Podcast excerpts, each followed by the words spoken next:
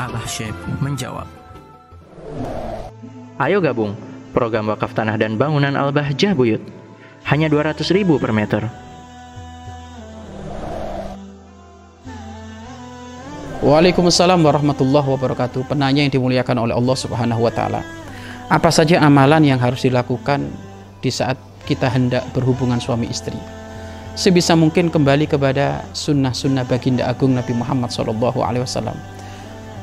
Sunnah-sunnah Nabi yang diajarkan oleh Rasulullah di saat belum bercumbu dengan istrinya, menggauli istrinya, hendaknya pertama dulu adalah biasakan punya wudhu biasakan punya wudhu kemudian setelah punya wudhu dahulukan sholat meminta kepada Allah subhanahu wa ta'ala sholat dua rakaat sholat hajat. Kemudian setelah itu jangan dibiasakan mohon maaf jangan dibiasakan langsung segera tuntas dalam hal itu. Akan tapi hendaknya ada mukotimah mungkin rayuan kalimat kata-kata yang harus diumbar terlebih dahulu. Karena perkataanmu yang indah engkau sampaikan kepada pasanganmu menjadikan sebab pasanganmu bahagia maka ini adalah hal yang sangat diutamakan.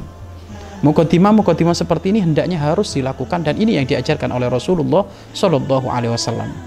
Artinya bersendah gurau dulu atau kalau bahasa Jawanya merayu dulu kemudian setelah itu pokoknya dijadikan jangan kayak mohon maaf jangan kayak binatang kalau sudah ingin mau itu ya mau itu ya sudah selesai selesai. Tidak ada mukotimanya.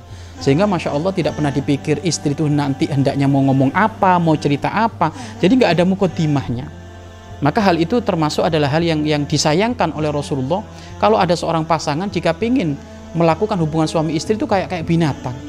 Ya begitu begitu saja gitu kan. Enggak harus ada harus ada mukotimanya. Di antara mukotimah tadi itu janda guru dulu. Sanjung-sanjungan kan gitu kan. Ada mukotimahnya berjumbu apa semuanya lah. Ini ini termasuk ada hal-hal yang sangat dianjurkan oleh baginda agung Nabi Muhammad SAW kemudian jangan lupa di saat berhubungan suami istri pun hendaknya membaca doa ya. Bahkan di saat di saat inzal pun hendaknya saat itu membaca doa yang dianjurkan oleh baginda agung Nabi Muhammad Sallallahu Alaihi Wasallam. Wallahu a'lam bisawab. Mari berinfak untuk operasional lembaga pengembangan dakwah Bahjah Buyut.